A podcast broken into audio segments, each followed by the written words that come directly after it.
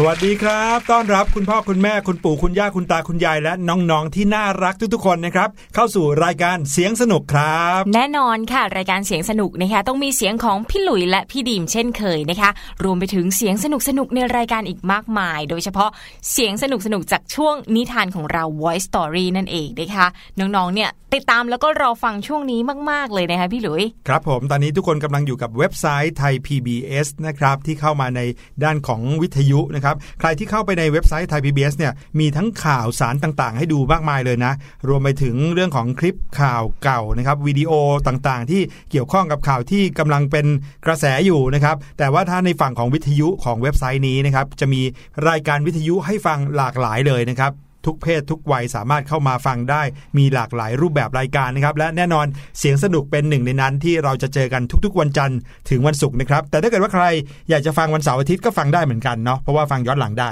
ค่ะ อย่างที่พี่หลุยว่าไว้นะคะเรามีเรื่องราวของข่าวสารต่างๆ ให้ติดตามมากมายเลย ไม่ว่าจะเป็นข่าวที่ใหม่สุดๆรวมไปถึงข่าวที่อาจจะไม่ค่อยใหม่เท่าไหร่นะคะแต่ว่าเป็นเรื่องราวน่ารักน่ารักที่เราจะนำมาขยายต่อให้น้องๆฟังนะคะครับอย่างผมข่าวคราวที่เรานำเสนอในวันนี้นะ เป็นเรื่องเกี่ยวกับ เด็กผู้หญิงตัวเล็ก ๆ คนหนึ่งค่ะพี่หลุยที่สภาพก่อนไปโรงเรียนกับหลังไปโรงเรียนเนี่ยแหมมันแตกต่างกันเหลือเกินค่ะทำให้พี่ดีมเนี่ยนึกถึงตัวเองตอนเด็กๆนะคะพี่หลุยว่าตอนกลับจากโรงเรียนเนี่ยโอ้โห สภาพเนี่ยมอมแมมมากสงสารคุณแม่มาก ๆ ที่ต้องเป็นคนซักเสื้อผ้าให้เราตอนเด็กๆ พี่หลุยเป็นเหมือนพี่ดีมไหมคะ ใครฟังตอนนี้เนี่ยนะครับก็คงต้องนึกภาพตัวเองกันทั้งนั้นนะครับต้องบอกเลยว่าทุกคนน่าจะเคยผ่านประสบการณ์นี้กันมาทั้งหมดแล้วนะครับว่าเอ่อตอนตื่นเช้าไปโรงเรียนเนี่ยไปด้วยสภาพแบบโอ้โหเนีหยบล่อมากเลยหล่อเลยบางคนนี่นะครับทั้งหวีผมนะครับบางคนเด็กผู้หญิงก็ถัก เปียอย่างสวยงามมีกิฟมีอะไรสวยงามเลยนะครับแล้วก็ใช้เวลาทั้งวันไปกับโรงเรียนกลับมาถึงบ้านนะครับ อีกสภาพหนึ่งแม่รอรับอยู่ที่บ้านตกใจเลยตกใจจำรูปทำไมสตัวภาพเองนี้ไม่ได้เลยนะ คือพอพี่ดิมโตมาเนี่ยพี่ดิมถึงสงสารคุณแม่มากๆเลย เพราะว่ากระโปรงของเด็กนักเรียนหญิงเนี่ยมันเป็นมันเป็นจีบมันเป็นกลีบอะแต่ว่าคุณแม่ก็รีดให้แบบเรียบร้อยมากๆ ไม่เคยไปอัดกลีบเลยนะคะ เพราะว่าคุณแม่เนี่ยรีดเรียบมากๆพอต้องมารีดเองตอนโตเนี่ยโอ้โหทำไมรีดยากขนาดนี้ ยากมากนะคะรู้เลยว่าคุณแม่เนี่ยเหนื่อยมากๆ ในการดูแลเสื้อผ้าของเราให้สะอาดเรียบร้อยไปโรงเรียน คือเราใส่เปอะเปื้อนแค่ไหนนะคะกลับไปวันต่อมาเนี่ยก็จะมีเสื้อสะอาดสีขาวให้ใส่ไปโรงเรียนทุกวันเลย เราไม่รู้หรอกว่าคุณแม่ไปกำจัดพวกคราบสิ่งสกปรกยังไง แต่ความจริงแล้วเป็นงานที่หนักมาก ใช่พอกลับถึงบ้านที่ไรนะครับ เราก็มีหน้าที่แค่ถอดเสื้อผ้าเนาะแล้วก็ใส่ในตะกร้าเอาไว้แล้วก็เปลี่ยนเป็นชุดอื่นๆนะครับชุดอยู่บ้าน คุณแม่พี่ดุยเนี่ยจะชอบบอกเลยว่าถึงบ้านปุ๊บให้รีบเปลี่ยนชุดก่อนเลยนะครับตอนเด็กๆนี่ให้อาบน้ำเลยด้วยซ้ำไปนะครับแล้วก็รีบเปลี่ยนชุดเพื่อที่จะได้เอาชุดนักเรียนเนี่ยใส่ลงไปในตะกร้า เตรียมพร้อมสำหรับซักก่อนนะครับอืมเพราะว่าจะได้ไม่สกปรกมากไปกว่าเดิมนะครับพี่ดีมครับ ชุดนักเรียนของพี่ดีมเนี่ยอะไรสกปรกเยอะที่สุดเลย ถ้าสกปรกเยอะที่สุดเนี่ยของพี่ดิมจะเป็นถุงเท้าค่ะ เพราะว่าที่ห้องเรียนพี่ดิมเนี่ยจะให้ถอดรองเท้าไว้หน้าห้องอ่าแล้วก็เดินด้วยถุงเท้าตลอดเลยนะ ความจริงก็จะมีเป็นรองเท้าเขาเรียกว่าเป็นถุงเท้าหุ้มอีกชั้นหนึ่งด้วยคุณแม่จะซื้อไว้ให้นะคะเป็นสีน้ำเงิน เอาไว้ใส่ในห้องเรียนอย่างนั้นก็ ใส่ได้สะดวกเหมือนกันนะ แล้วก็ทำให้ถุงเท้าเนี่ยไม่เปรอะเปื้อนมากอ๋อด้วยจริงเหรอเขามีมีวิค่ะธีนี้กันด้วยเหรอเนี่ยมีค่ะจะแบบเป็นเป็นชิ้นบางๆอะเป็นสีน้ำเงินนะสีกรมท่าสีครับเรียบร้อยอะค่ะ คล้ายๆ กับรองเท้าที่ใส่ในบ้านนั่นแหละแต่ว่าบางกว่าเอาไว้ใส่ในห้องเรียนนะคะโอ้โหเป็นคุณแม่ที่ชาญฉลาดมากๆเลยหค่ะรือว่าสมัยพี่หลุยยังไม่มีก็ไม่รู้นะน่าครับจะมีมีตั้งนานแล้วนะ แต่ว่าน้องๆสมัยนี้ไม่ค่อยใช้แล้วเพราะว่าถุงเท้าเขาจะหนาขึ้น แล้วก็ใช่หลายโรงเรียนเนี่ยไม่ให้เด็ก ๆ ถอดถุงเท้าแล้วครับ แล้วก็ ถุงเท้าบางบางชนิดนะครับ หรือว่าที่เห็นโรงเรียนเขาอนุญาตให้ใส่แล้วเนี่ย ไม่ใช่ถุงเท้าสีขาวล้วน แต่ว่าเป็นถุงเท้าขาวที่มีพื้นเป็นสีเทาอ่าใช่ใช่อ่าถุงเท้าที่มีพื้นสีเทาเนี่ยก็ทำให้จริง ๆ ไม่ใช่ว่าไม่ไม่ใช่ว่าใส่แล้วจะไม่สกปรกนะสกปรกนั่นแหละแต่มองมไม่องค่อยไม่เห็เห็นนนะครับเพราะว่าพี่หลุยส์ก็เคยคิดนะครับว่า เอ๊ะในเมื่อใส่ถุงเท้าสีขาวมันก็เลอะนะถ้าใส่ถุงเท้าสีอื่นมันจะไม่เลอะเท่ากันเหรอเพียงแต่เรามองไม่เห็นเท่านั้นเองนะครับค่ะแล้วก็อาจจะซักถึงแม้จะซักออกไม่ เรียกว่าซักออกไม่หมดเหมือนเหมือนกันเนี่ย แต่ว่าสีขาวอาจจะหม่นได้ง่ายกว่าใช่ไหมแต่ถ้าเกิดว่าเป็นสีเข้มๆอย่างสีน้ำเงิน หรือว่าสีเทาเนี่ยก็อาจจะไม่ค่อยหม่นหรือถึงหม่นก็ไม่รู้นะครับ อันนี้ก็จะช่วยให้คุณแม่เนี่ยเบาแรงไปได้นะครับค่ะแต่ว่าสิ่งสำคัญก็คือว่าจะต้องใส่ให้ อย่าอย่าให้เลอะมากให้นึกถึงคนซักด้วย ค่ะ จริง ๆ พี่ดีมเนี่ยเคยสงสัยมาตลอดเลยนะ พี่หลุยว่าทำไมเราต้องใส่ถุงเท้าใส่รองเท้านักเรียนด้วยอะต้องซื้อเปลี่ยนเกือบทุกปี แล้วก็ยุ่งยากหลายชิ้นด้วย แต่ความจริงแล้วมองในแง่ดีก็มีเหมือนกันนะคะ คือนอกจากเท้าเราจะไม่โดนเสี้ยนต่างๆ แล้วด้วยอะอืมความจริงเราสามารถฝึกตัวเองได้ด้วยนะกับถุงเท้าเนี่ยก็แทนที่จะให้คุณแม่ซักเองทั้งหมดนะคะเราช่วยคุณแม่ก็ได้นะ อย่างเช่น กลับถึงบ้านปุ๊บเนี่ยเราอาจจะเริ่มซักจากวันละคู่ก่อนก็ได้ ถ้าคิดว่าซักห้าคู่ครั้งเดียวมันมันจะเหนื่อยเกินไปอะไรเงี้ยครับเราก็ซักทีละคู่ต่อวันก็ได้นะ ก็ฝึกตัวเองได้เหมือนกันนะพี่หคะลุยเนี่ยได้ทราบซึ้งถึงเรื่องนี้เลยนะครับ ตอนที่ขึ้นชั้นมัธยมค่ะเพราะว่าขึ้นชั้นมัธยมเนี่ยต้องไปอยู่โรงเรียนประจำอ๋ออ่าหมายความว่าโรงเรียนประจำก็คือโรงเรียนที่เรานอนที่โรงเรียนเลย ตื่นเช้ามาก็มีข้าวให้กินที่โรงเรียนนะครับ แล้วก็จัดการดูแลตัวเองแล้วก็ไปโรงเรียนนะครับ ก็คืออยู่ในอยู่ตึกข้างๆกันนี่แหละ แต่ว่าอยู่ในพื้นที่เดียวกันพอตกกลางคืนเราก็ กลับมาแล้วก็นอนกับเพื่อนๆนับร้อยคนเลยนะครับอันนี้ก็คือโรงเรียนประจำพี่หลุยได้ไปอยู่เรียนประจำเนี่ยก็ได้ซักถุงเท้าเองครั้งแรกที่นั่นอืมนะครับตอนที่อยู่ชั้นประถมตอนป .1 ป .2 ป .3 เนี่ยไม่เคยซักเองเลยนะ เราก็ไม่รู้ว่าซักถุงเท้าเนี่ยมันยากเย็นขนาดไหนค่ะนะครับแต่พอมาใส่เนี่ยเราก็เริ่มที่จะโอ้โหรู้แล้วแหละว่าคุณแม่เนี่ยเหนื่อยเหนื่อยเหนื่อยมากอืมนะครับ ก็เลยทำให้เราเริ่มที่จะใช้ถุงเท้าอย่างไม่ให้มันเลอะมากนะครับ มีโอกาสที่เราเอ่อทำไม่ให้ถุงเท้าเลอะได้เราก็เอ่อช่วยสักหน่อยหนึ่งให้เราเองเราเองเนี่ยแหละทุนแรงเออทุ่นแรงเราเองนี่แหละเพราะว่าพอเวลาเราซักมันจะได้เอ่อเสร็จง่ายๆหน่อยแล้วก็ไม่ต้องเหนื่อยมาก หลังจากนั้นพี่หลุยก็เดินขยิงปลายเท้าตลอดเลย ตลอดไม่ใช่จะได้ไม่เปื้อนนะคะแต่ก็ใกล้เคียงนะถึงแม้จะไม่ทำขนาดนั้นเอาละครับ เดี๋ยวเรามาฟังข่าวกันในช่วงหน้านะครับกับช่วงเสียงจากข่าว เป็นเรื่องราวของเด็กตัวน้อยกับชุดนักเรียนนี่แหละครับ เดี๋ยวลองฟังจากที่พี่ดีมเล่านะแล้วก็ลองเปรียบเทียบดูว่าเอ๊ะเหมือนกับตัวเรา เวลาไปโรงเรียนหรือเปล่าครับ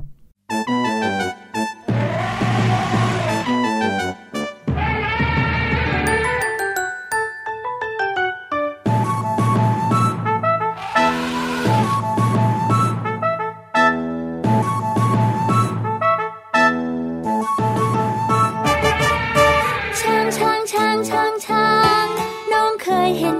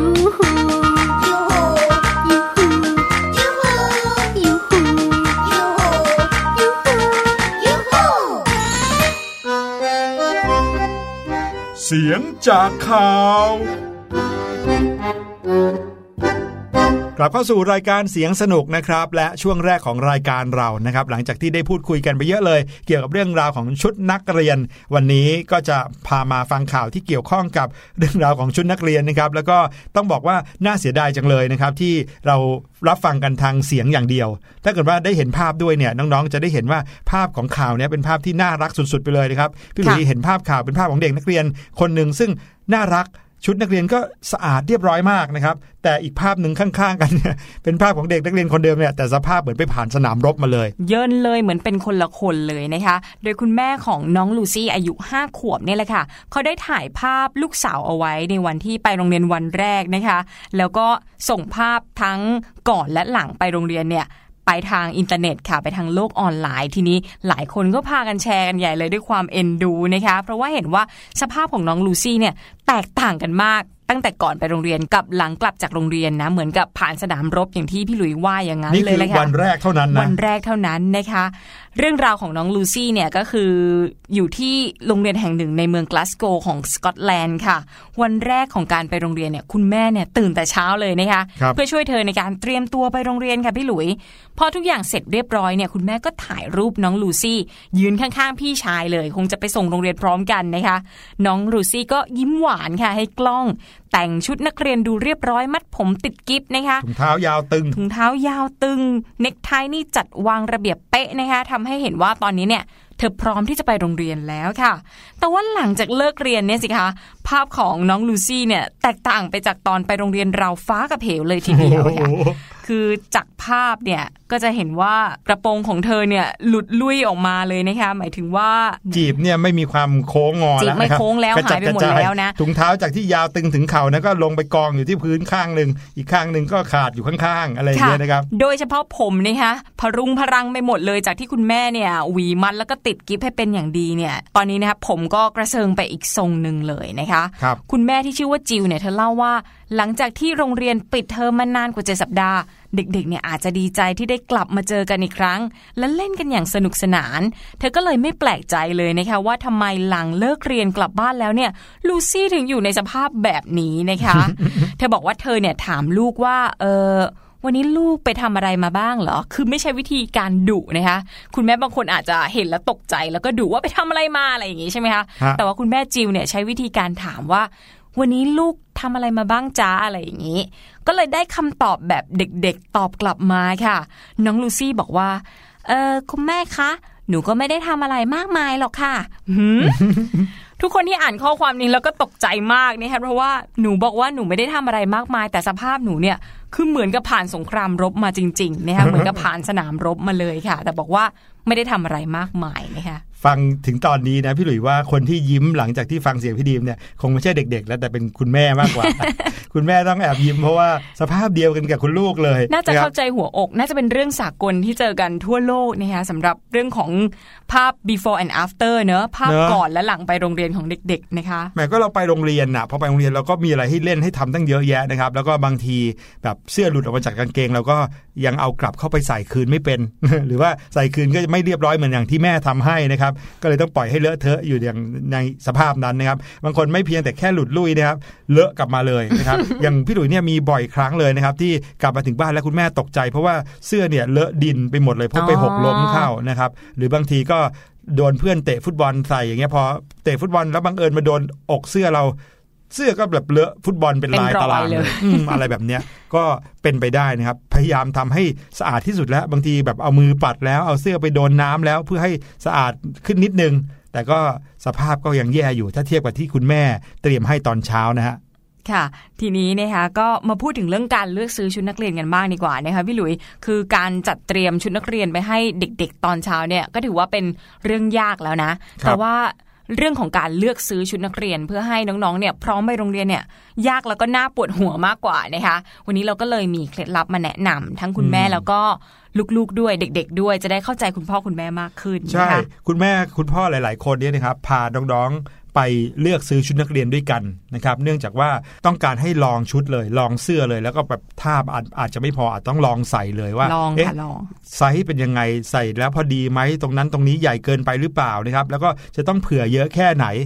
นะครับ ก็อย่างที่บอกว่า ในการเลือกซื้อแต่ละครั้งเนี่ยถ้ามีหลักคิดติดไปด้วยนิดนึงจะทำให้สามารถเลือกซื้อชุดนักเรียนได้อย่างคุ้มค่าถ้าเกิดว่าตอนนี้น้องๆฟังอยู่แล้วคุณพ่อคุณแม่ไม่ได้ฟังด้วย ก็จำไว้ไปบอกคุณพ่อคุณแม่ได้นะครับ ค่ะเคล็ดลับแรกนะคะก็คือให้เลือกซื้อชุดนักเรียนที่มีคุณภาพและได้มาตรฐานค่ะอืมโดยคุณพ่อคุณแม่ก็สามารถเลือกซื้อได้จากยี่ห้อดัง ๆ เลยนะคะเพราะว่ายี่ห้อเหล่านี้เนี่ยได้รับการอนุญาตให้ขายชุดนักเรียน แล้วก็สามารถโฆษณาได้อย่างกว้างขวาง มีชื่อเสียงมายาวนานค่ะ ก็ถือว่าผ่านมาตรฐานมาระดับหนึ่งแล้วนะคะ ทั้งเรื่องของคุณภาพเนื้อผ้า วัสดุประกอบต่างๆ ราคาที่เหมาะสม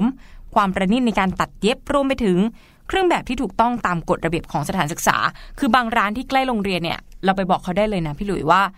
อย่างหนูอยู่โรงเรียนนี้ค่ะ เขาก็จะหยิบชุดมาให้เราเลือกที่ได้พร้อมถูกสำหรับต้องโรงเรียนลนี้เลย ใช่ค่ะอืมจะบอกว่าสินค้าอย่างชุดนักเรียนเนี่ยนะครับเป็นสินค้าที่เขาควบคุมนะ คำว่าควบคุมคือหมายถึงว่าต้องขายไม่เกินราคาเท่านี้นะอ่าแล้วก็เรื่องของรูปแบบการตัดเย็บเนี่ยก็ต้องให้ถูกต้องตามกฎระเบียบของโรงเรียนนะครับ จะไม่ทำให้มันแบบว่าดูแล้วใส่แล้วไม่สวยงามอะไรเงี้ยครับ เพราะฉะนั้นให้เลือก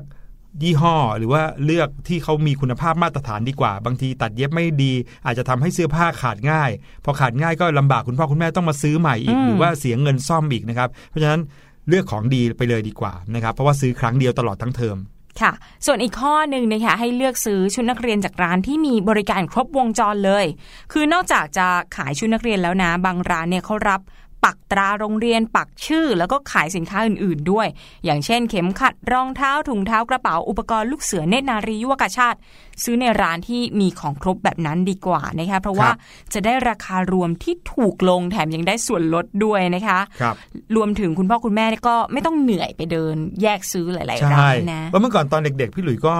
ซื้อรวมในร้านร้านเดียวนะร้านเดียวเลยแต่บางทีเนี่ย ของบางอย่างเขาไม่มีก็ต้องเดินไปแยกซื้อตามร้านเหมือนกันนะครับเดี๋ยวนี้ไม่ว่าตามห้างใหญ่หรือร้านที่ขายชุดนักเรียนโดยเฉพาะก็มีเหมือนกันนะครับแต่ถ้าเลือกได้เลือกที่ร้านที่เขาขายเฉพาะชุดนักเรียนเลยดีกว่า เพราะเขาจะได้มาตรฐานจริงๆนะครับอีกอย่างหนึ่งก็คือควรเลือกซื้อชุดนักเรียน ก่อนเปิดเทอมประมาณ 2 สัปดาห์นะคราวนี้จะเป็นเรื่องของช่วงเวลาพีเรียดการซื้อแล้วครับเพราะอะไรเพราะว่าคุณพ่อคุณแม่จะได้เลือกของได้เยอะกว่านะครับหาของที่ดีได้ไวกว่า นอกจากนี้ยังไม่ต้องไปวุ่นวายแย่งกันซื้อกับครอบครัวอื่นในช่วงใกล้เปิดเทอมเพราะว่าบางบ้านเนี่ยนะครับโอ้โห อีกสองสาวันจะเปิดเทอมแล้วถึงเพิ่งมาซื้อเพิ่งไปซื้อนะครับอืมก็จะช่วงนั้นจะเป็นช่วงสงครามของคุณพ่อคุณแม่เลยนะครับแต่ว่าการซื้อชุดก่อนเปิดเทอมประมาณ 2 สัปดาห์แบบเนี้ยคุณพ่อคุณแม่ก็ควรเลือกขนาดชุดที่ใหญ่ขึ้นสักเล็กน้อยกว่าตัวลูกในวันที่ซื้อนะครับเพราะว่าลูกนั้นอาจจะโตหรือว่าสูงขึ้น มากกว่าเดิมนะครับในช่วง 2 สัปดาห์หรือ 1 เดือนเนี่ยเด็กตัวสูงขึ้นได้นะครับที่สำคัญก็คือในวันที่จะซื้อชุดเนี่ยนะครับควรจะพาน้องๆไปลองใส่ด้วยนะครับจะได้รู้ว่าควรเลือกซื้อชุดขนาดไหน ใส่สบายหรือเปล่าถามน้องๆได้เลย ใส่เดินไปเดินมาดูซิมีรั้งตรงไหนชูแขนขึ้นมาหน่อยซิอืมอะไรอย่างเงี้ยนะครับไม่ว่าจะวิ่งจะเดินจะลุกนั่งสบายหรือเปล่า อันนี้ก็ต้องเรียกว่าให้ถูกใจคนใส่กันไปเลย ค่ะ สุดท้ายนะคะให้คำนวณจำนวนชุดนักเรียนให้เหมาะสมด้วยนะ โดยเฉพาะเด็กๆ ที่เพิ่งเข้าเรียนหรือว่าเปลี่ยนสถานศึกษาใหม่หรือว่าเปลี่ยนชั้นเรียนใหม่นะคะ แล้วก็ไม่มีชุดนักเรียนพิเศษอื่นๆ เนี่ยก็ควรที่จะซื้อชุดนักเรียน 4-5 ชุด เพื่อให้เพียงพอต่อการใช้งานนะคะ แต่ว่าสำหรับเด็กที่ มีชุดนักเรียนพิเศษ อย่างเช่น ชุดลูกเสือเนตรนารียุวกาชาติหรือว่าชุดพละเนี่ยก็ควรจะลดชุดนักเรียนประจำวันให้เหลือแค่3-4ชุดก็พอ แล้วก็ครับซื้อชุดนักเรียนพิเศษ 1 ชุดนะคะ ทีนี้ก็จะพอดีแล้วก็มีสัดส่วนที่เหมาะสมต่อการใช้งานแล้วค่ะใช่ส่วนใหญ่แล้วเนี่ยจะเป็นชุดนักเรียน 3 วันนะแล้วก็ชุดลูกเสือ 1 วัน แล้วก็ชุดพละ 1 วันนะครับใน1สัปดาห์ 5 วันเนี่ยก็มีชุดนักเรียน 3 ชุด แล้วก็ลูกเสือกับพละอย่างละหนึ่ง อันนี้ก็เพียงพอ อันนี้พี่หลุยว่านะคุณพ่อคุณแม่รู้อยู่แล้วนะครับแต่ก็อย่างที่บอกควรจะเลือกแล้วให้มันพอดีกับการใช้งาน แล้วก็วางแผนไปถึงการซักด้วย ว่าใส่ปุ๊บแล้วซักยังไงให้อ่าใช้งานได้พอดี ส่วนใหญ่แล้วที่พี่หลุยสังเกตเห็นนะ คุณแม่มักจะซักเลยนะครับเพราะว่าถ้าทิ้งเอาไว้สมมตินะชุดใส่วันจันทร์แล้วไปรอซักวันศุกร์เสาร์อาทิตย์เนี่ยคราบสกปรกอาจจะฝังแน่นได้ แล้วก็อืมชุดก็จะซักไม่สะอาดแต่ถ้าเกิดว่าใส่มาปุ๊บตกเย็นเข้าเครื่องซักเลย หรือว่าซักด้วยมือเลยแช่เลยเนี่ยนะครับชุดก็มีแนวโน้มที่จะซักสะอาดมากกว่าเดิมค่ะ อันนี้นอกจากชุดนักเรียนนะก็ยังมีสินค้าที่เกี่ยวกับชุดนักเรียนอื่น ๆ มาแนะนำกันด้วยนะคะ อย่างเช่น ถุงเท้าค่ะ แนะนำให้เลือกที่หนาแต่ว่านุ่มสบายนะคะเพราะว่าจะได้ไม่ขาดง่ายใช่สบายเท้า แล้วก็ไม่ซื้อถุงเท้าที่ยางยืดเนี่ยมันบีบข้อมากเกินไปครับบางบางคู่ของพี่ดิมนะพอถอดออกมาเป็นรอยข้ามคืนเลยนะคะอันนั้นคือบีบมากเกินไป บางทีเนี่ยอาจจะทำให้เนื้อข้อเท้าของเด็กๆเนี่ยเจ็บได้หรือว่าเป็นรอย บางคนเนี่ยถูกเสียดสีจนเป็นผื่นแดงหรือว่าเป็นแผลได้เลยนะคะ แบบยางยืดดีเกินไปดีเกินไปะฮะรัดซะจนแบบว่าเลือดไม่ไปเลี้ยงเลยอย่างเงี้ยอันนี้ไม่ได้เลยนะครับ แล้วก็เลือกซื้อเข็มขัดอ่าถ้าเกิดมีเข็มขัดนักเรียนหรือเข็มขัดลูกเสือก็ต้องเลือกที่ขนาดพอดี แล้วก็ลองคาดดูก่อนนะครับเผื่อว่าไม่มีรูกลัดเข็มขัดรูไหนที่พอดีกันกับขนาดเอวเนี่ยจะได้ให้ทางร้านเจาะรูเข็มขัดเพิ่มให้เลยนะครับบางคนรีบมากหยิบเข็มขัดมาอันนึงออกจากร้านเลย อันนี้ก็จะทำให้ลำบากในภายหลังได้นะครับค่ะให้ตรวจตราให้ดีซะก่อนอันนี้ บอกไปยังคุณพ่อคุณแม่นะครับ สุดท้ายนะคะอันนี้สำคัญเหมือนกัน ไม่ได้อยู่ในร่างกายแต่ว่าใช้ถือก็คือกระเป๋านักเรียนนั่นเองนะคะอ๋อก็ควรที่จะเลือกเป็นหนังหรือว่ายางที่ทนทาน หรือว่าถ้าเป็นกระเป๋าสะพายเนี่ย ควรจะเป็นผ้าที่หนาและเย็บแน่นหนาดีนะคะเพราะว่าจะต้องใส่หนังสือและอุปกรณ์การเรียนเยอะ แต่ว่าเดี๋ยวนี้ส่วนใหญ่ถ้าเป็นกระเป๋าก็จะเป็นกระเป๋าที่ทางโรงเรียนเขาเลือกให้เลยเลือกให้จัดออกให้แบบเลยให้นะคะครับผมแต่ว่าเท่าที่พี่หลุยสังเกตนะครับ ของที่เด็กๆ อยากได้กับของที่โรงเรียนจัดให้อะจะไม่เหมือนกันเลยนะครับของที่เด็กๆอยากได้เนี่ยจะเป็นลายที่ชอบนะครับแล้วก็บางทีอาจจะไม่ค่อยทนเท่าไหร่นะครับเพราะว่าคนที่เขาเอามาขายเขาก็อยากให้คนซื้อเยอะเนาะเขาก็เลยขายในราคาที่ไม่แพงมากแล้วของที่ ราคาถูกมากๆบางทีก็อาจจะไม่ทนได้นะครับ อันนี้ก็ต้องเลือกดีๆ เด็กๆ ก็ต้องเข้าใจคุณพ่อคุณแม่ด้วยนะครับ ถ้าจะเลือกซื้อกระเป๋าแบบที่ไม่ได้ถูกใจเรานะฮะแต่ว่าก็ต้องการเรื่องความคงทนจะได้เอาไว้ใช้ได้นานๆนะครับ ลองเอาวิธีเหล่านี้ไปลองใช้ดูในการเลือกซื้อชุดนักเรียน หรือว่าอุปกรณ์ในการเรียนต่างๆ ก็ขอให้มีความสุขกับการเลือกซื้อชุดกัน ไม่ว่าจะเป็นช่วงก่อนเปิดเทอมหลังปิดเทอมหรือยังไงก็ตามแต่นะครับจะได้มีความสุขกันทุกคนในครอบครัวครับ พูดถึงเรื่องความสุขนะ เดี๋ยวเราพักฟังเพลงกันสัก1-2เพลงและช่วงหน้าก็มีความสุขมาฝากด้วยค่ะ ในช่วง Voice Story นะคะ ซึ่งแน่นอนช่วงนี้มีนิทานให้ติดตาม แต่ว่าวันนี้จะเป็นนิทานเรื่องอะไรเราติดตามกันค่ะ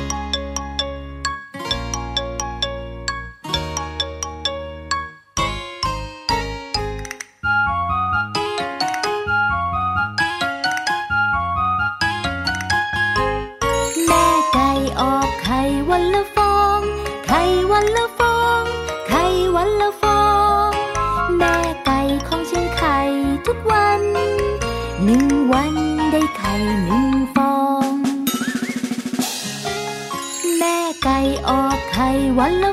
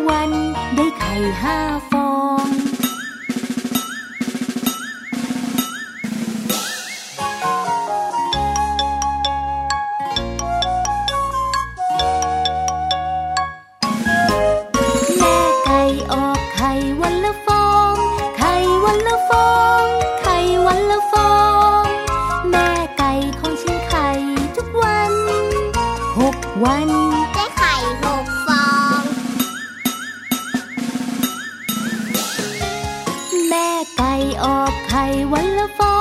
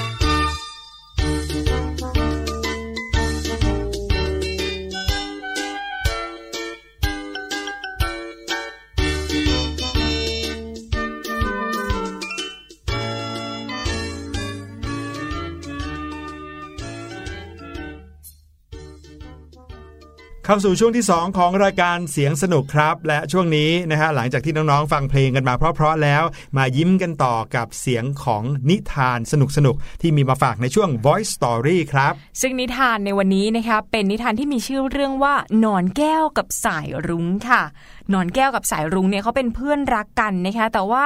หนึ่งในสองคนนี้เนี่ยมีคนหนึ่งที่เขาต้องแบบ จากไปก่อนเวลาที่อีกคนต้องการน่ะนะคะอืมเพื่อที่จะไปเป็นผู้ใหญ่ค่ะ ทีนี้น้องๆต้องรอติดตามกันแล้วนะคะว่าเพื่อนอีกคนหนึ่งเนี่ยจะทำยังไงดี ไปฟังกันเลยค่ะช่วงของ White Story วัสดีค่ะน้องๆ มาถึงช่วงเวลาของ Voice Story แล้วล่ะค่ะ วันนี้นำนิทานที่มีชื่อเรื่องว่า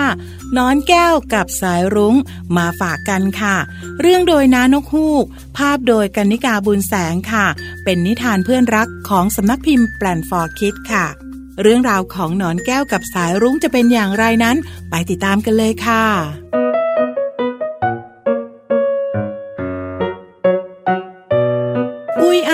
เป็นหนอนแก้วสีส้มสดใส อาศัยอยู่ในสวนดอกไม้อย่างมีความสุข ในแต่ละวัน อุ้ยอ้ายจะไต่ไปตามที่ต่างๆ ที่มีใบไม้ซึ่งมันชอบกินมาก แล้วตั้งหน้าตั้งตากินอย่างอร็ดอร่อย อุ้ยอ้ายจึงอ้วนท้วนแล้วก็โตขึ้นทุกวัน ยามบ่ายฝนตกลงมาพรำๆทำให้อากาศที่ร้อนอบอ้าวกลับเย็นชุ่มฉ่ำไปทั่วทั้งสวนเมื่อฝนหยุดตก พระอาทิตย์ทอแสงอีกครั้ง หยดน้ำฝนวาววับสะท้อนกับแสงแดด อุยอายมองหยดน้ำฝนที่เกราะพาวไปทั่วอย่างเพลิดเพลิน จู่ๆหยดน้ำหยดหนึ่งก็หล่นติ้งลงมาใกล้กับอุยอ้าย มันมีสีสันแพรวพลาย เหมือนกับสายรุ้งบนท้องฟ้า สวัสดีจ้า เธอคือใครนะ่ะ หยดน้ำสีรุ้งทักทาย สวัสดีจ้า ฉันคือหนอนแก้ว ชื่อว่าอุยอ้ายนะ แล้วเธอล่ะ อุยอ้ายทักตอบบ้าง ฉันคือสายรุง้ง ฉันเป็นลูกของแม่สายรุง้ง ที่อยู่บนท้องฟ้าโน่นไง แล้วทำไมเธอถึงลงมาอยู่ที่นี่ล่ะ ฉันขออนุญาตแม่ลงมาเที่ยวจ้ะ เธอช่วยพาฉันไปเที่ยวหน่อยได้ไหมได้สิ ฉันรู้จักที่นี่ดี เพราะเป็นบ้านเกิดของฉันเอง อุ้ยอ้ายรับคำอย่างอารี อุ้ยอ้ายพาสายรุ้งไปเที่ยวเล่นในสวนอย่างสนุกสนาน และแนะนำให้เพื่อนๆรู้จักกับสายรุ้งด้วย ใครๆก็ชอบสายรุ้งน้อยผู้แจ่มใส เหมือนกับที่ชอบนอนแก้วอารมณ์ดีอย่างอุ้ยอ้าย อุ้ยอ้ายมีความสุขมาก และอยากเล่นกับสายรุ้งไปนานๆ แต่อุ้ยอ้ายรู้ดีว่า สักวันสายรุ้งก็ต้องกลับบ้าน และตัวอุ้ยอ้ายเองก็ต้องเติบโตเป็นผู้ใหญ่ อุ้ยอ้ายคิดในใจว่าไม่อยากคิดถึงวันนั้นเลย บ่ายวันหนึ่งท้องฟ้ามืดครึ้มด้วยเมฆสีเทาหม่น ฝนไม่ตกมาหลายวันแล้ว นับตั้งแต่วันที่อุ้ยอ้ายพบกับสายรุง้ง สายรุ้งมองท้องฟ้า และก็บอกว่า ถึงเวลาที่ฉันต้องกลับบ้านแล้วละหลังจากฝนหยุด แม่สายรุ้งก็จะมารับฉันไป ฉันไม่อยากให้เธอจากไปเลย เพราะว่าเธอเป็นเพื่อนที่ดีที่สุดของฉัน เธอก็เป็นเพื่อนที่ดีที่สุดของฉันเหมือนกัน ฉันจะไม่มีวันลืมเธอเลยนะ อุ้ยอ้าย อุ้ยอ้ายกับสายรุง้ง ซุกตัวอยู่เคียงกัน ขณะที่ฝนตกพังพลูลงมา เมื่อฝนหยุด สายรุ้งโค้งใหญ่ก็ปรากฏขึ้นบนท้องฟ้า สายรุ้งสวมกอดอุ้ยอ้ายแล้วก็บอกว่า แม่สายรุ้งมารับฉันแล้วล่ะ ลาก่อนนะเพื่อนรัก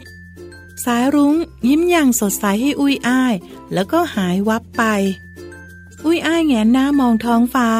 เห็นรอยยิ้มนั้นอยู่ในสายรุ้งใหญ่ อุ้ยอ้ายเฝ้ามอง จนกระทั่งสายรุ้งค่อยๆ จางลับตาหายไป คืนนั้น อุ้ยอ้ายทอใยยึดตัวติดไว้ใต้ใบไม้ และนอนหลับไปอย่างอ่อนเพลีย อุ้ยอ้ายฝันถึงสายรุง้ง ในฝันนั้น อุ้ยอ้ายกับสายรุ้งสัญญากันว่า จะเป็นเพื่อนที่ดีต่อกัน และจะอยู่ด้วยกันตลอดไป หลังจากนอนหลับสนิทไปหลายวัน อุ้ยอ้ายตื่นขึ้นมาในยามเช้าอันสดใส มันค่อยๆ แทบเปลือกที่หุ้มตัวออก เอ๊รู้สึกว่าตัวเรามีอะไรแปลกๆไปแฮะ อุ้ยอ้ายรำพึง แล้วขยับขาออกเดิน แต่แผ่นอะไรไม่รู้ที่ติดอยู่บนหลัง ก็บอกกระพือไปมา แล้วอุ้ยอ้ายก็ลอยขึ้นทั้งตัว ขณะที่อุ้ยอ้ายกำลังงุนงงกับสิ่งประหลาดที่เกิดขึ้น พึ่งกับแมลงปอก็ทักขึ้นพร้อมกันว่าอ้อยโตเป็นผู้ใหญ่แล้วสินะอุ้ยอ้าย รู้ไหม เธอน่ะเป็นผีเสื้อที่สวยมากจริง ๆ ปีกของเธอเนี่ย มีสีสวยเหมือนกับสายรุ้งเลยนะ อุ้ยอ้าย กลายเป็นผีเสื้อสายรุ้งไปแล้ว ตอนนี้อุ้ยอ้าย เป็นผีเสื้อที่มีความสุขมากจริงๆ ไม่ใช่เพราะความสวยหรอกนะ แต่เป็นเพราะรู้สึกว่า ได้โบยบินอย่างเบิกบาน ไปพร้อมกับสายรุ้งเพื่อนรัก ที่อยู่ในปีกของอุ้ยอ้ายนั่นเอง น้องๆค่ะการมีเพื่อนที่ดีแล้วก็รักกันไปด้วยกัน เป็นสิ่งที่ทำให้เรานั้นมีความสุขมากจริง ๆ นะคะ วันนี้หมดเวลาของ Voice Story แล้วล่ะค่ะ กลับมาติดตามได้ใหม่ในครั้งต่อไป ลาไปก่อน สวัสดีค่ะ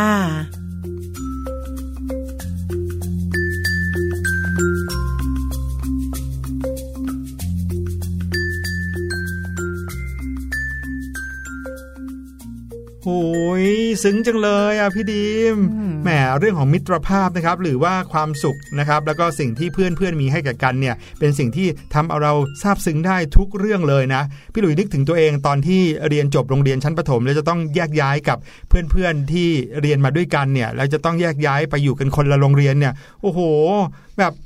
ร้องไห้เลยก็มีนะบางทีอะเศร้ามากนะแล้วยุคนั้นเนี่ยไม่ไม่สามารถติดต่อกันได้สะดวกไม่แบบมียุคโซเชีนี้ยลนะด้วยนะ เพื่อนพี่ดีมช่วงป .6 เนี่ยหายไปเยอะ เพราะว่าไม่มี social network แบบนี้นะคะครับน้องๆรุ่นนี้โชคดีมากนะ มีเพื่อนที่สามารถติดต่อกันได้ตลอดเวลาเลยบางทีติดต่อกันตลอด 24 ชั่วโมงเลย เพราะฉะนั้นใช่รักษาความเป็นเพื่อนรักษามิตรภาพกันไว้ให้ดี ใช่นะคะสิ่งสำคัญนะครับก็คือการทำดีต่อกันนะครับ เพราะว่าเมื่อไหร่ก็ตามที่เราทำดีต่อกันเมื่อวันที่เราห่างกันไปเนี่ยนะครับ เราก็จะนึกถึงกันแต่เรื่องดีๆนะครับแล้วก็ทำให้รู้สึกอยากจะกลับมาเจอกันอีกนะครับถ้าเกิดว่าบางทีเราทำตัวไม่ดีไม่น่ารักกับเพื่อนๆ บางทีเพื่อนอาจจะอยากห่างจากเราก่อนถึงเวลาก็ได้นะครับ ค่ะ นี่ก็เป็นเรื่องราวดีๆ ที่เรานำมาฝากกันในช่วง Voice Story วันนี้นะคะ เดี๋ยวเราพักกันอีกครู่เดียวค่ะ แล้วช่วงหน้าช่วงสุดท้ายของรายการ ไปพบกับช่วงโลกของเรา วันนี้มีเรื่องราวของสิ่งที่ใหญ่มหึมามาก ๆ เลยที่เป็นฝีมือของมนุษย์ด้วยนะคะ แต่ว่าจะเป็นอะไรรอติดตามกันค่ะ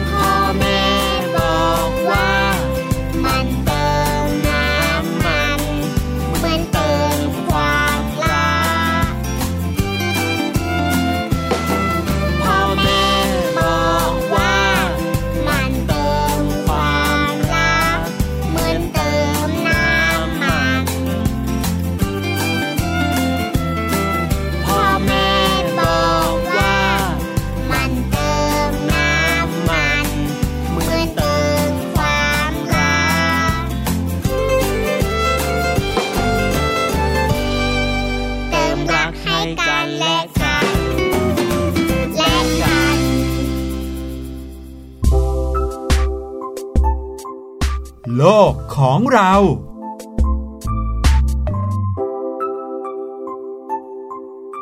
กลับเข้าสู่ช่วงสุดท้ายของรายการเสียงสนุกวันนี้นะครับ แน่นอนช่วงนี้ก็พาน้องๆมาเข้าห้องเรียนกวักมือเข้ามาเรียกกัน มาเร็วมาเร็วมาเร็วนะครับมาเข้าห้องเรียนสนุกสนุกของรายการเสียงสนุกของเราครับ ในช่วงนี้เราก็จะสลับกันไปนะครับ มีหลายวิชาให้น้องๆได้มา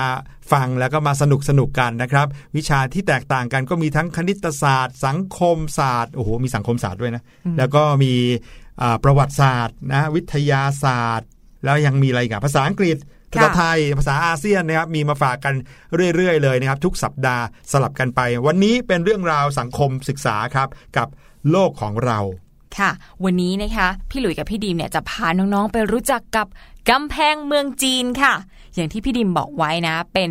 เป็นสิ่งที่ยิ่งใหญ่มากแล้วก็อืมเกิดขึ้นจากฝีมือของมนุษย์ด้วยเป็นนะหนึ่คะงในสิ่งมหัศจรรย์ของโลกด้วยนะครับใช่ค่ะหลาย ๆ คนอาจจะเคยได้ยินมาแล้วนะครับคำว่ากำแพงเมืองจีนนะครับ แล้วก็เป็นกำแพงที่มีแบบขนาดยาวยาวยาวภาพที่เรานึกออกกันเนาะ แบบเป็นกำแพงที่ยาวไล่ไปตามภูเขาเลยนะ แล้วก็ไม่เข้าใจว่าทำไมต้องสร้างกำแพงให้ยาวขนาดนั้น นั่นน่ะสิอะอืมมาฟังเรื่องของกำแพงเมืองจีนกันเลยดีกว่าค่ะกำแพงเมืองจีนนะคะเป็นกำแพงที่มีป้อมขั้นเป็นช่วงๆของจีน สมัยโบราณค่ะกำแพงส่วนใหญ่ที่ปรากฏในปัจจุบันเนี่ยก็สร้างขึ้นในสมัยราชวงศ์ฉิน เพื่อป้องกันการบุกรุกจากชาวฮั่นหรือว่าชงหนูชงหนูเนี่ย บางทีก็สะกดว่าซุงหนูก็ได้หรือว่าซวงหนูก็ได้นะคะ ก็ถือว่าเป็นไม้เบื่อไม้เมากับอารยธรรมจีนในยุคต้นๆ ตั้งแต่สมัยราชวงศ์โจค่ะ เนื่องจากจะเข้ามารุกรานจีนตามแนวชายแดนทางเหนือนะคะในสมัยราชวงศ์ฉินก็ได้สั่งให้สร้างกำแพงหมื่นลี้ตามชายแดน เพื่อป้องกันพวกชงหนูเข้ามารุกรานและพวกเติร์กจากทางเหนือ หลังจากนั้นก็ยังมีการสร้างกำแพงต่ออีกหลายครั้งด้วยกันค่ะ แต่ว่าภายหลังก็มีเผ่าเร่ร่อนจากมองโกเลียและแมนจูเรีย สามารถบุกฝ่ากำแพงเมืองจีนได้สำเร็จค่ะ อืม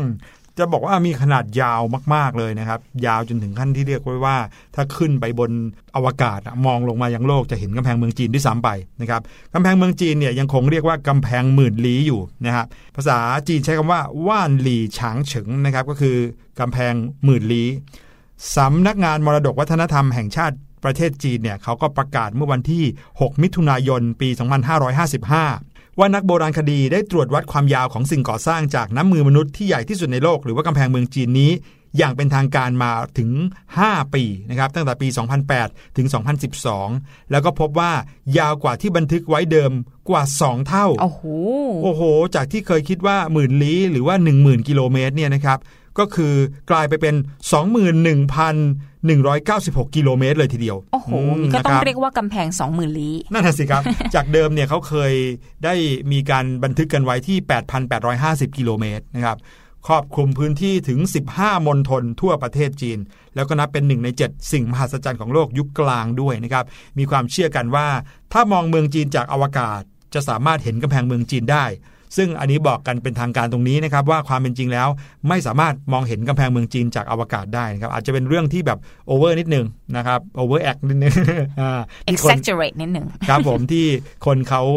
อาจจะบอกกันเพื่อที่จะบันทึกเอาไว้ถึงความยิ่งใหญ่ของกำแพงเมืองจีน แต่ก็ไม่ได้ถึงขั้นสามารถมองเห็นได้จากอวกาศครับ ค่ะ มาดูกันที่ประวัติกันบ้างนะคะกำแพงเมืองจีนเนี่ยสร้างเมื่อกว่า 2,500 ปีมาแล้ว ตั้งแต่ก่อนรัชสมัยของจินซีฮ่องเต้ ปฐมจักรพรรดิพระองค์แรกในประวัติศาสตร์จีนค่ะ จุดประสงค์อย่างที่บอกไปนะคะเพื่อป้องกันการรุกรานจากชนเผ่าทางตอนเหนือ แล้วก็มีการสร้างเพิ่มเติมโดยฮ่องเต้องค์ต่อมาอีกหลายพระองค์จนสำเร็จในที่สุดค่ะกำแพงเมืองจีนเนี่ยถือว่าเป็นงานก่อสร้างที่มหัศจรรย์ที่สุดแห่งหนึ่งของโลก เท่าที่เคยมีมาก่อนเลยนะคะ ครับถ้าใครเคยเห็นภาพของกำแพงเมืองจีนน่ะก็จะรู้ว่าทั้งใหญ่โตนะ ในความสูงนะของกำแพงก็ใหญ่มากเป็นหลายเป็น 10 เมตรเลยนะครับ แล้วนอกจากนั้นความยาวก็ยาวมากเหมือนกัน แล้วแต่ละช่วงก็จะมีป้อมตั้งเอาไว้นะครับ แล้วถ้าเกิดว่าใครได้เคยไปถึงกำแพงเมืองจีนไปถึงประเทศจีนน่ะก็จะรู้ว่า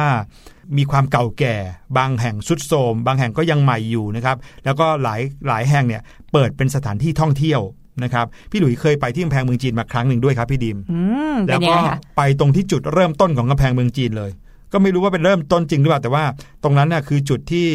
เป็นจุดทางขึ้นป้อมแรกของกำแพงเมืองจีนเลยนะครับแล้วเขาเขาให้เราเดินไปเรื่อยๆเรื่อยๆแต่ว่าเดินไปถึงสักพักหนึ่งเขาก็จะกั้นเอาไว้ว่าเดินมาได้สุดถึงแค่นี้นะอะไรเงี้ยนะครับ ก็มีคนขึ้นไปเยอะมาก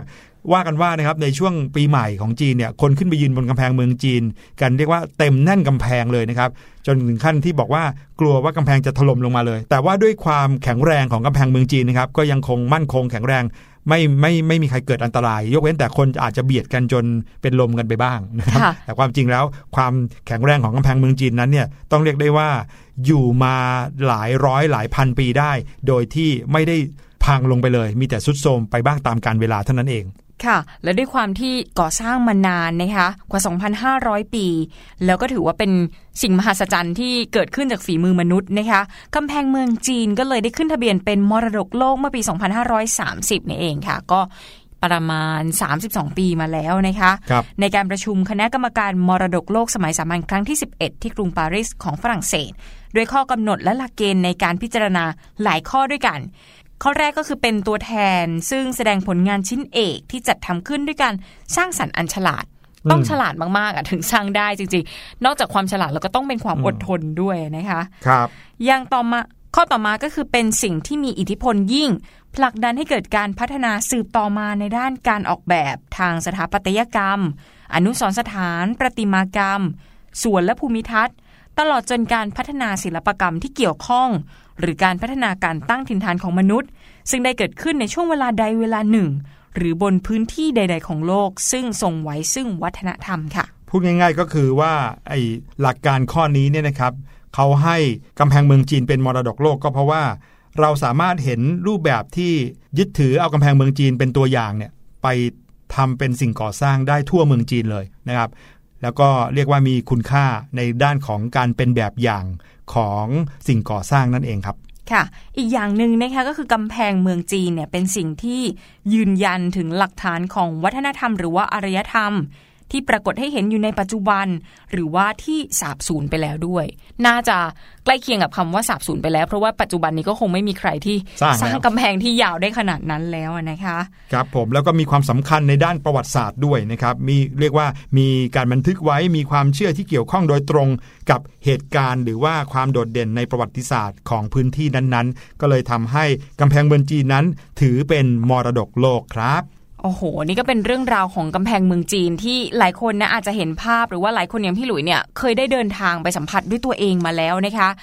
ทีนี้เราก็ได้รู้ถึงความยิ่งใหญ่ แล้วก็ประวัติความเป็นมาจากช่วงโลกของเราในวันนี้ค่ะครับและสำหรับวันนี้นะคะ เวลาของรายการเสียงสนุกเนี่ยก็หมดลงแล้วนะคะ วันนี้พี่หลุยกับพี่ดิมลาน้องๆไปก่อน สวัสดีค่ะ สวัสดีครับสบัดจินตนาการสนุกกับเสียงเสริมสร้างความรู้ในรายการ